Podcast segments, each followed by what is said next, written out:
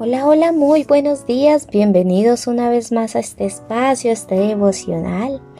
Me siento muy contenta porque anoche tuvimos un momento, un espacio de oración donde oramos por cada una de las peticiones que ustedes nos enviaron.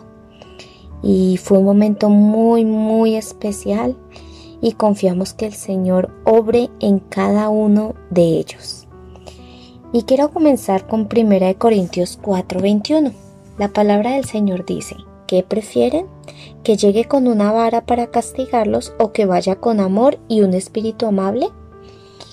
Y el título a la meditación del día de hoy es necesario los llamados de atención. Bueno, hoy quiero decirles que la iglesia de Corinto mm, fue fundada por el apóstol Pablo y esa iglesia tenía todos los dones para crecer y dar buenos frutos. Sin embargo, estaban llenos de problemas como las divisiones, la murmuración, la crítica, el orgullo, inclusive los pecados sexuales. Y el apóstol Pablo les escribió dos cartas y las dos fueron de exhortación. ¿Qué quiere decir esto? De que les llamó la atención y él no podía hacer menos si quería tratar lo que estaba pasando en esos momentos en esa iglesia. Y ser manso, vuelvo al tema de la macedumbre.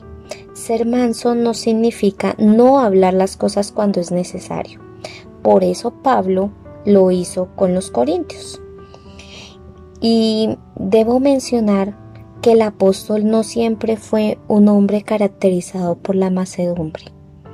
Antes de que el Señor lo salvara, antes de que Jesús lo salvara, el apóstol era un doctor de la ley, con un carácter fuerte, impulsivo. Era un hombre orgulloso. Y Dios tuvo que transformarlo. Primero, quedó ciego cuando se encontró con Jesucristo en el camino de Damasco, mucho antes de que Ananías orara por él. Luego, fue llevado por un tiempo al desierto antes de comenzar su ministerio y después pasó por múltiples, múltiples sufrimientos y pruebas.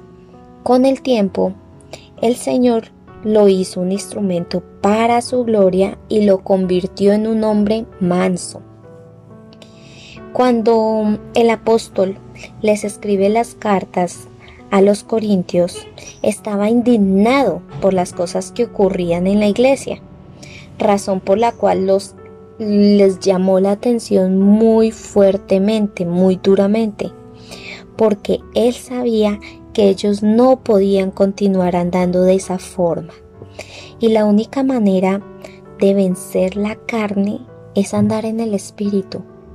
Tenlo muy presente y muchas veces es necesario que, alguien nos diga fuertemente qué es lo que estamos haciendo mal.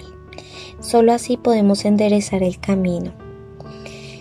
Hay personas que uno les llama la atención por cierto pecado que están cometiendo y antes se sienten de mal genio, frustradas. Pero si ese es el caso tuyo, es porque algo estás haciendo mal. Yo quiero que hoy demos gracias a Dios por aquellas personas que con amor y con macedumbre nos exhortan por medio de la Biblia, para que no sigamos en los caminos que no agradan a Dios y no nos sintamos ofendidos si ellos son fuertes en sus palabras, tal como Pablo lo fue con los corintios. Así que, eh, para terminar el devocional, no olvidemos que el pecado se debe tratar con severidad. Bueno, con el favor de Dios, nos vemos el lunes nuevamente en un devocional y no olvides compartir este audio. Chao, chao, bendiciones.